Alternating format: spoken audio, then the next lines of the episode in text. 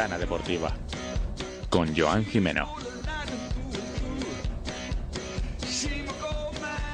Muy buenas, bienvenidos a Ventana Deportiva en Libertad FM, el informativo producido por Soccer City Media. Son las 2 de la tarde, una hora menos en las Islas Canarias. Les habla Joan Jimeno, comenzamos. Hoy es miércoles 26 de septiembre. Ayer arrancó la sexta jornada de la Liga Santander con tres partidos. El español, que continúa con su buena racha ante el Eibar, el Atlético de Madrid, que golea y convence frente al Huesca, y el Real Sociedad y Rayo Vallecano, que empataron a dos en un bonito duelo. Hoy más partidos. El Barça visita a un Leganés necesitado de puntos. El Sevilla, por su parte, recibirá al Real Madrid en lo que promete ser un apasionante encuentro. El Villarreal visita a San, San Mamés con muchas dudas y el Valencia que tratará de conseguir su primera victoria en Liga ante el Celta.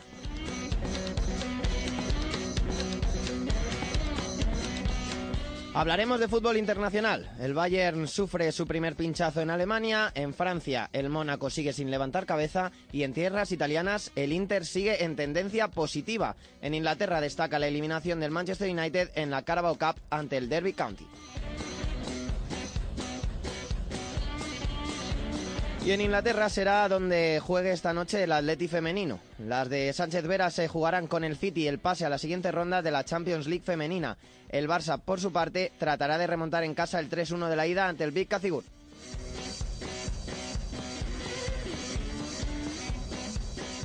Y ya para terminar pasaremos a hablar del resto de deportes. La selección española de baloncesto femenino que pasa a octavos como segunda de grupo tras caer ayer ante Bélgica y esta tarde se juega el pase a cuartos.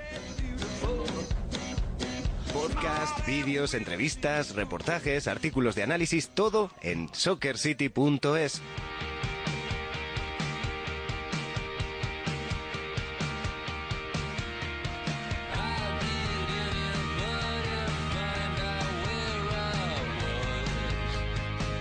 Como decíamos, ayer eh, se arrancó esta sexta jornada de la liga con un eh, español Eibar, una victoria del español por la mínima tras un gol de Mario Hermoso en el 68. Nos lo cuenta Marcos González. Muy buenas. ¿Qué tal, Joan? Muy buenas. Pues sí, efectivamente, se llevó la victoria el español en un duelo que te comentaba yo ayer en la previa, que era un duelo de, equipos que, venían con muy buenas sensaciones y que querían confirmarlas, ¿no? Y la verdad que el español se vio superior, se vio superior en este partido. También te anuncié que iba a haber eh, eh, cambios en los once, ahora lo comentamos. Pero bueno, la verdad es que el partido pues estuvo, arrancó con el español, la verdad que manteniendo muy buenas sensaciones que, mostró en el Bernabéu, las estaba manteniendo. El Eibar intentaba salir a la contra, aunque la pelota en, el primer, eh, en la primera parte la tenía el español. La verdad que es un monólogo perico en esa primera parte, sin tener ocasiones muy claras. Luego llegó el descanso y a partir de ahí eh, eh, partido algo soso, ¿no? Sobre todo hasta el minuto 60, como bien has comentado, que llegó un Eibar que de repente se plantó muy bien en el campo, pero se llegó un centro perfecto, ¿no? De, Melendo que cabeceó Mario Hermoso para poner eh, superando a Dimitrovic el 1 a 0. Comentabas que el español había tenido muchos cambios en su once. Eh, en concreto, cinco, y además consuma así su mejor arranque liguero desde 2014. Efectivamente, cinco cambios en el 11. Entraron Rosales, Duarte, Melendo, Batistao y, García ¿no? Eh, en el eh, campo. Se quedaron fuera tanto Granero como Hernán Pérez, como Javi López, como Naldo y Borja Iglesias de la otro, del otro día. Eh, Sergio García en este caso estuvo de titular en, en punta y es el, mejor arranque del español desde el año 2014 porque está quinto en, Europa con 10 puntos, tres victorias, un empate, dos derrotas en seis partidos. La temporada pasada Joan estaba duodécimo con ocho puntos, dos, eh, dos empates, dos victorias, dos derrotas, pero eh, es el mejor arranque desde el año 2014, como te comentaba, que estaba en aquel momento sexto con 11 puntos. El que también eh, puso bastantes novedades en su once fue Mendilibar, que realizó una revolución con ocho cambios. Así, el Leibar, tras, este, tras la derrota en Barcelona, se, se asienta en media tabla. Sí, efectivamente, es verdad que perdió, pero como bien comenta, se asienta en esa media tabla, está un décimo con siete puntos, dos victorias, un empate, tres derrotas en seis partidos y, ocho cambios en el once. Entraron nuevos Arbilla, Vigas, Cucurella, Sergio Álvarez, John Jordán, Orellana, Pere Milla y Marc Cardona y se quedaban fuera Rubén Peña, Ramis, eh, Ángel Cotes, Escalante, Diop, Hervías, Enrich y Quique. Así que muchos cambios respecto al partido del sábado ante el Leganés, 8 de 11. Y en la temporada pasada hay que comentar que estaba eh, decimoquinto con seis puntos, dos victorias y cuatro derrotas. Así que eh, un puntito más que la temporada pasada, pero con unas sensaciones mucho mejores a las del año pasado, aunque al final la temporada pasada empezó muy mal el año y acabó muy bien. Veremos si lo puede eh, igualar el equipo de Mendilibar, que de momento se asienta, John. Español y Eibar que han comenzado mejor la temporada que la campaña pasada. el español que venció a Leibar, recordamos, 1-0 en el RCD Stadium. Muchas gracias, Marcos. Un abrazo, ya. Hasta la próxima. Ventana Deportiva.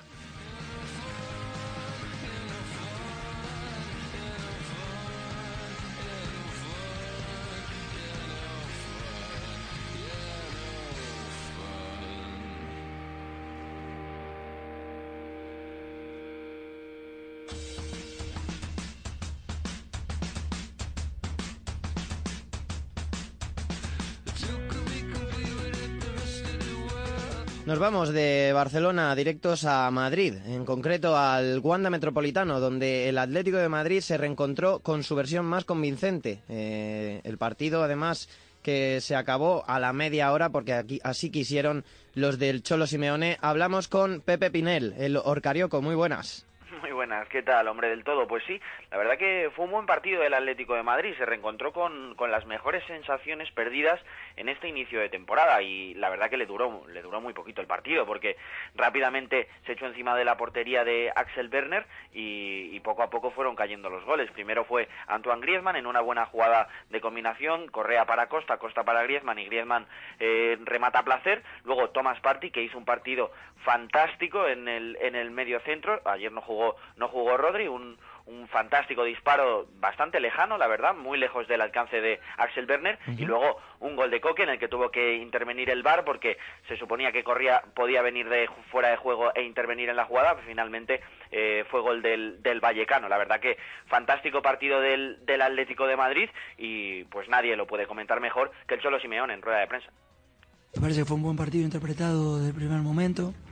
El equipo supo por dónde había que atacar interpretó muy bien eh, los lugares donde había que tener paciencia para encontrar mejores lugares. El primer gol fue muy bonito, el segundo mejor todavía. Y a partir del tercero está claro que el segundo tiempo fue diferente. Así explica Simeone con un poquito de voz eh, tomada después de ese intenso partido. El Atlético de Madrid de, de, eh, ayer eh, tuvo, tu, bueno, se reencontró con eh, ese doble pivote eh, que llevaba que traía problemas en los últimos partidos en un centro del campo conformado ayer por Tomás y Coque que funcionó a la perfección ante un rival que quizás estuvo fuera del nivel competitivo. Pepe. Pues sí, la verdad que sí, funcionó muy bien ese centro del campo. Eh, los centros del campo que había estado utilizando Cholo Simeone, preferentemente Rodri Saúl, no habían dado eh, el apoyo a la parte de arriba del equipo que, que necesitaba. Sin embargo, ayer Tomás y que especialmente Tomás, en un partido fantástico, se hizo con el control del centro del campo, sostuvo muy bien al equipo y la verdad que dio la sensación el Huesca de estar por debajo del nivel competitivo. Por supuesto, estuvo, estuvo muy mal en el partido. Eh, uh -huh. La verdad que sí que es cierto que el Atlético de Madrid hizo un buen encuentro, pero también el Huesca se lo permitió cometiendo errores eh, graves. Le faltó quizás algo de intensidad porque el Atlético de Madrid se lo echó encima y, la verdad que no, no, pudo hacer nada para evitarlo. El equipo, eh, la verdad que está creciendo, el Atlético de Madrid, y ya pone la mirada en, en el partido frente al Real Madrid. También lo dijo el Cholo Simeone en rueda de prensa. Yo creo que de a poco van creciendo en el juego asociativo eh, en toda la línea, el equipo empieza a presionar mucho más juntos eh, y eso es positivo y se ve. Ya con el Eibar había mostrado situaciones de mejoría, como decís vos. Eh, el partido de Mónaco fue muy bueno, el partido de Getafe mejor y hoy fue un primer tiempo contundente que, que esperemos recuperar bien para el partido del sábado. Y como dice Simeone, el Atlético de Madrid ya piensa en el partido del sábado, que será a las 9 menos cuarto, eh, uno de los partidos señalados de la temporada, ya que es el derby en el Bernabéu. Casi nada, la verdad, el, Atlético de Madrid evidentemente siempre piensa en este partido como un partido muy importante y se reencuentra con su mejor versión, lo que pasa que ahora se plantean bastantes dudas, especialmente en el centro del campo, ¿qué es lo que hará Simeone? Después de haber optado por Rodri y Saúl en la mayoría de encuentros, llegan Tomás y Coque en el partido anterior y la verdad que se reencuentran con la mejor versión del equipo. Así que da la sensación eh, de que de aquí al sábado tendremos bastantes dudas sobre cómo será el centro del campo que finalmente elija el Cholo Simeone. Tendremos dudas, pero las resolveremos el sábado a las nueve menos cuarto cuando, cuando comience a rodar el balón en el Santiago Bernabéu. Muchas gracias, Pepe. Un abrazo, Joan. Suscríbete a nuestros podcasts en nuestro canal de iBooks, Soccer City Media.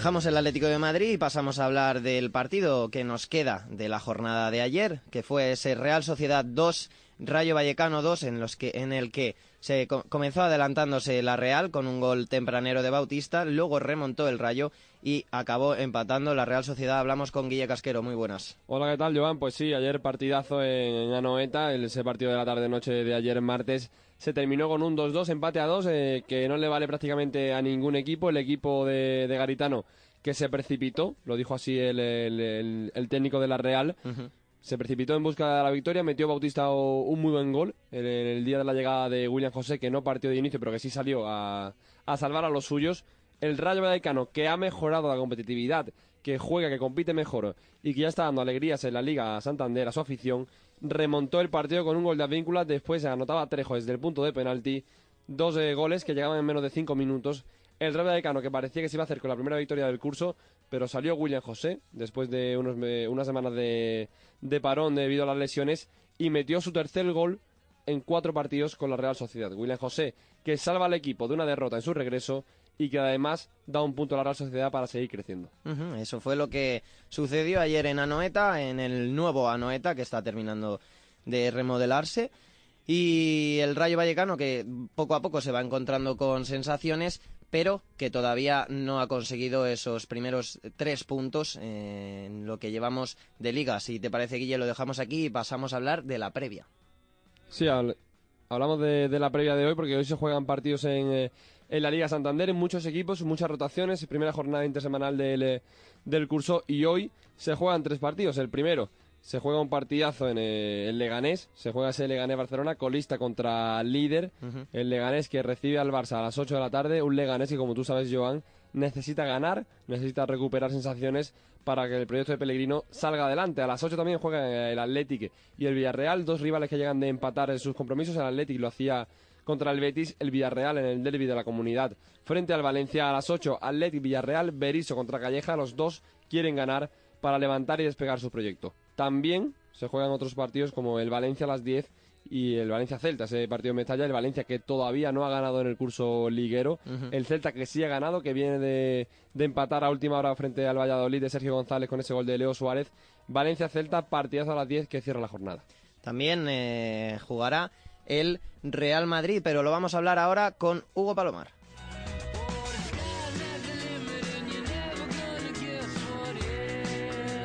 Puedes encontrar Soccer City Media en LinkedIn. Síguenos.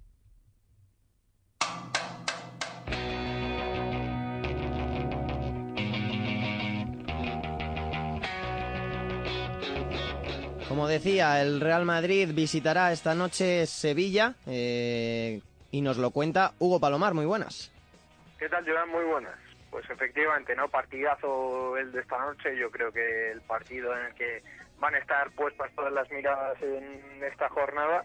Y te empiezo comentando novedades, si te parece, Joan. Y es que Julen Lopetegui ha citado esta mañana en Valdebebas a todos los jugadores que tenía disponibles para viajar a Sevilla.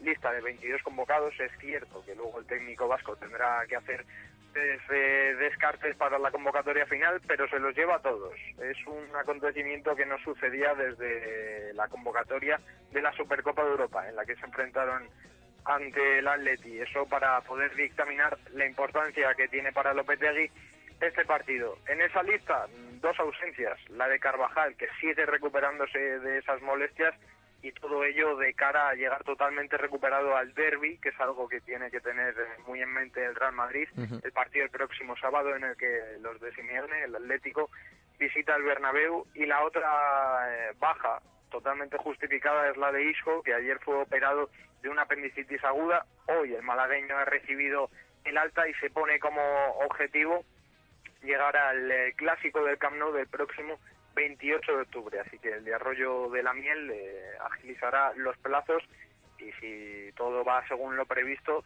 eh, su recuperación total se completará estando de nuevo en el césped frente al Fútbol Club Barcelona. Pero eh, la última hora del Real Madrid pasa precisamente por este partido contra el Sevilla, un partido especial, un partido de mucha índole y sobre todo un partido muy complicado viendo los eh, precedentes. En el último lustro, en los últimos cinco años, es el estadio que peor se le ha dado al Real Madrid e históricamente uno de los que peor se le ha dado, acumula más derrotas que victorias.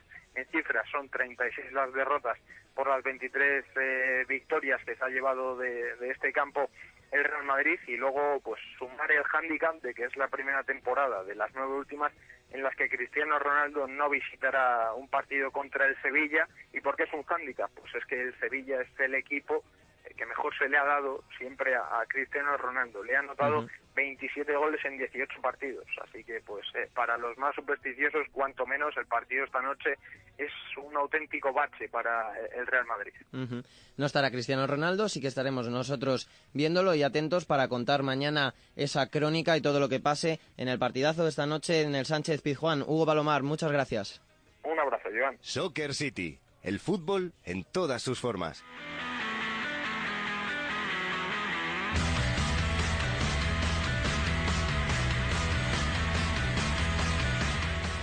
Y ya pasamos a hablar de fútbol internacional, eh, lo hacemos con Rodrigo Martín, muy buenas.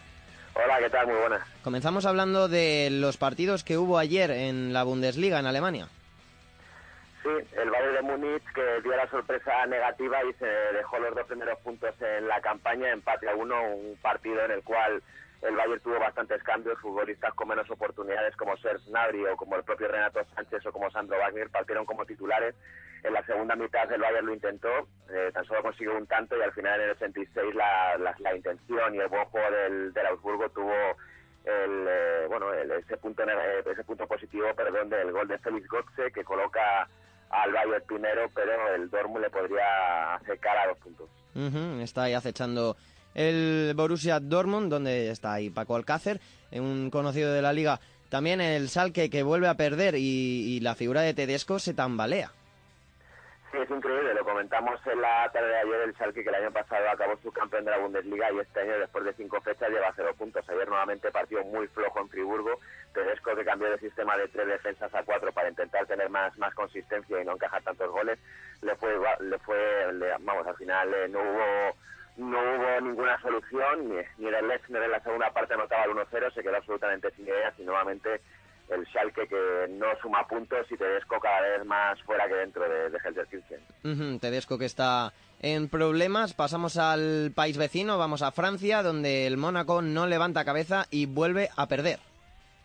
Sí, el Mónaco que está muy cerquita de los puestos de descenso. Ayer nueva derrota, en este caso frente al Angers, 0-1 con gol de Bauken en eh, los minutos iniciales, en el minuto 20. El eh, conjunto de, de Leonardo Jardín que sacó bastantes jugadores titulares, tanto Yuri Tielemans como Falcao como Gran, Gran Sir.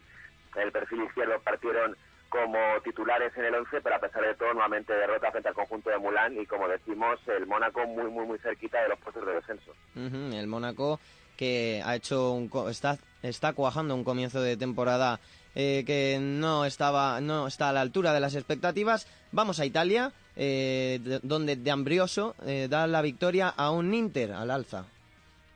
Sí, el Inter de Milán que consigue su tercera victoria, sí que es verdad que el eh, conjunto lombardo está realizando un fútbol bastante pobre, no, no está consiguiendo hilar eh, buenos partidos, pero a pesar de todo, como decimos, suma su tercera victoria, segunda consecutiva en Serie A, 2 a 1 frente a la Fiorentina, Mauricardi que se estrena como goleador en el campeonato doméstico y como bien comentabas, Danilo D'Ambrosio en el 77 daba ese 2 a 1 y el Inter que ya empieza a avistar las, las primeras posiciones de, la liga italiana. Eh, eso es el resumen de lo que pasó ayer, vamos con la previa de hoy. En la Bundesliga, el Dortmund intentará aprovechar el pinchazo del Bayern y, y ponerse a solo tres puntos.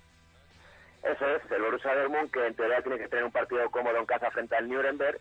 Lucien Fabre que realizará varios cambios, sobre todo lo más importante será quién va a partir en punta. Vamos a ver si Maximilian Philip puede volver al 11 después de que Marius Wolf no esté convenciendo en, la delantera. Muy seguramente Christian Pulisic volverá a ocupar el, perfil derecho y la pareja de centrales, al igual que está ocurriendo en las últimas jornadas, se mantendrá a pesar de que sea un partido intersemanal con eh, y a En la Liga, el PSG buscará, buscará seguir con su pleno de puntos frente al recién ascendido Reims.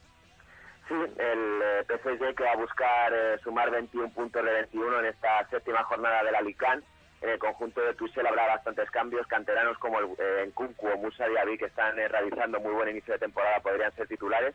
Y bueno, como decimos, enfrentan a esta de Reims que viene eh, de dos partidos en los cuales ha empatado a cero, por lo tanto al eh, conjunto francés le está costando muchísimo el anotar goles en estas últimas fechas. Eso es lo que tiene que ver con la liga francesa. Y por último, en la Serie A, decía Hugo que no jugará Cristiano Ronaldo en, en el Pizjuán hoy, pero donde sí jugará Cristiano Ronaldo será en Bolonia. Sí, hablamos, hablábamos del que el PSG podría sumar pleno de puntos en Francia, la Juventus tiene la misma condición en Italia. Nuevamente Cristiano Ronaldo volverá a ser titular y el Luso que intentará sumar su tercer partido consecutivo anotando goles frente a un Bolonia que siempre es competitivo y que suele complicar la vida en casa a los turineses.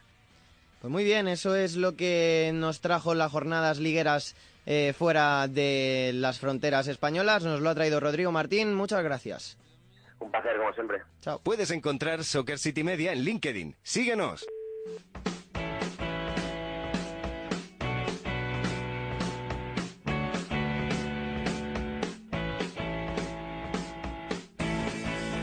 Vamos a Inglaterra porque ayer hubo Copa de la Liga, se jugó la Carabao Cup, eh, donde el Manchester United cae a las primeras de cambio ante el Derby County. Juan Corellano nos lo cuenta, muy buenas.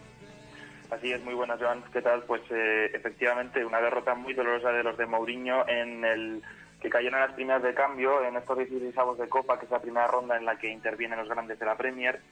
Eh, pese a todo, el partido comenzó con buen pie para los del United porque hubo un gol de mata apenas a los tres minutos de comenzar el partido tras una buena jugada por banda de Marcial.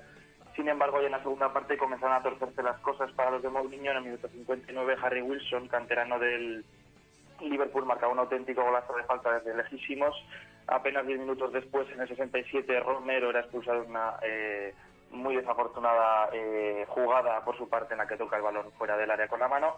En el 85 Merriot eh, marcaba el 1 a 2 para el Derby County que parecía ser definitivo. Sin embargo, en el 95 último minuto del añadido, Fellaini salvaba a los de Mourinho de cabeza. Con esto, la crisis de Mourinho en la United se ahonda un poquito más porque recordemos que empató este fin de semana contra el Wolves en Liga y además em, se confirmó en rueda de prensa tras el partido que ha retirado la capitanía a Pogba, lo que evidencia un claro distanciamiento entre el técnico y su plantilla. mucha polémica en Manchester eh, con Mourinho y Pogba, sobre todo la jornada coopera que dejó ayer otros buenos partidos y detalles en, Inglaterra.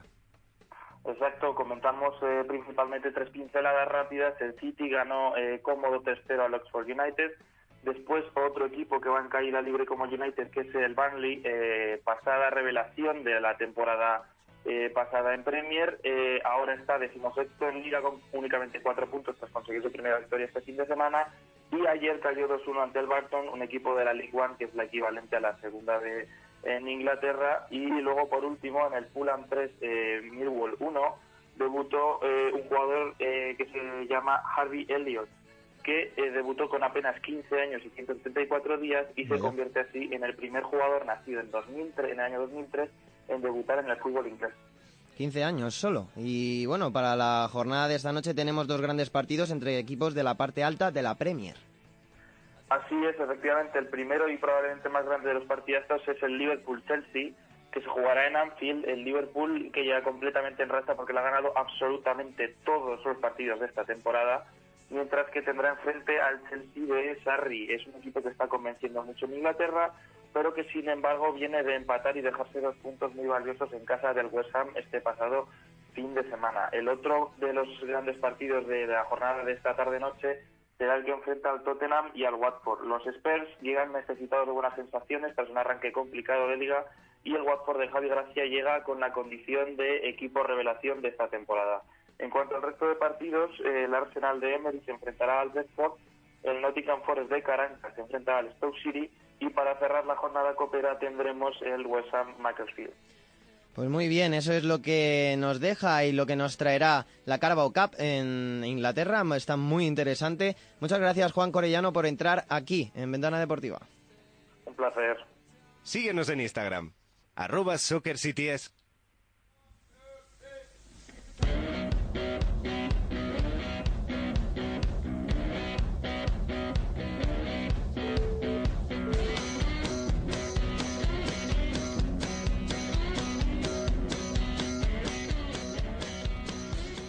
Esta noche, bueno, esta tarde y esta noche tendremos eh, Champions League femenina. Juegan dos equipos españoles, es la vuelta de los 16 avos y tenemos al eh, Fútbol Club Barcelona que, jugó, que jugará en, el, en Barcelona frente al Big Cacigurt y tratará de eh, remontar el 3-1 de la vuelta. También jugará el Atlético de Madrid. Estos, eh, bueno, estas la- lo harán en Manchester, lo harán en Inglaterra frente al Manchester City.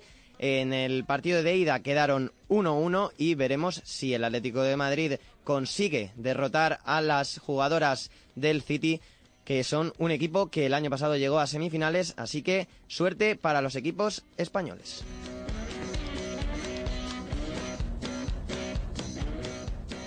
Y ya dejamos de lado el fútbol y pasamos a hablar de otros deportes como baloncesto y lo hacemos con Antonio Ginares. Muy buenas. ¿Qué tal, Joan? Buenas tardes. El Mundial Femenino, España ayer, eh, te- bueno, cayó ante Bélgica y terminó segunda de grupo y, y hoy se juega el pase a cuartos. No se cumplió lo que comentamos ayer en el programa, derrota ante Bélgica por 9 puntos, 7-2, eh, 6-3, España eh, que iba ganando, iba perdiendo en este caso por 7 y tenía el primer puesto asegurado falta de un segundo para el final, pero una última jugada desastrosa en defensa de las de Lucas Mondelo las condena a ser eh, segundas de grupo y como bien dices, ahora el próximo rival será la selección, la selección de Senegal, partido esta noche a las 9 de la noche y el camino que se dificulta un poquito. Hemos evitado a Estados Unidos hasta una hipotética final, pero aparecería la selección australiana en unas hipotéticas semifinales. El partido de hoy, octavos de final, 9 de la noche, España-Senegal por un puesto en los cuartos de final. España que evitará supuestamente a Estados Unidos hasta la final, donde jugará eh, Raúl López es precisamente en Estados Unidos, en la NBA. En, el caso- en este caso no jugará, será entrenador ayudante, el jugador ya retirado, Raúl López, eso. que vuelve a la NBA donde ya fue jugador en Utah Jazz entre 2012 y 2005.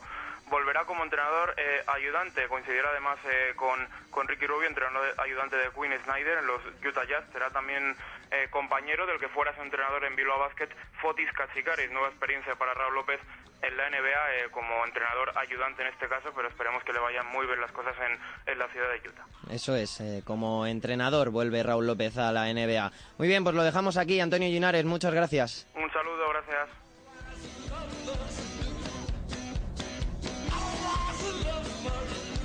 Y hasta aquí la ventana deportiva de hoy. No olviden pasarse por soccercity.es. Mañana volvemos con la actualidad del deporte global aquí en Libertad FM. Pasen buena tarde. Chao. Ventana Deportiva con Joan Jimeno.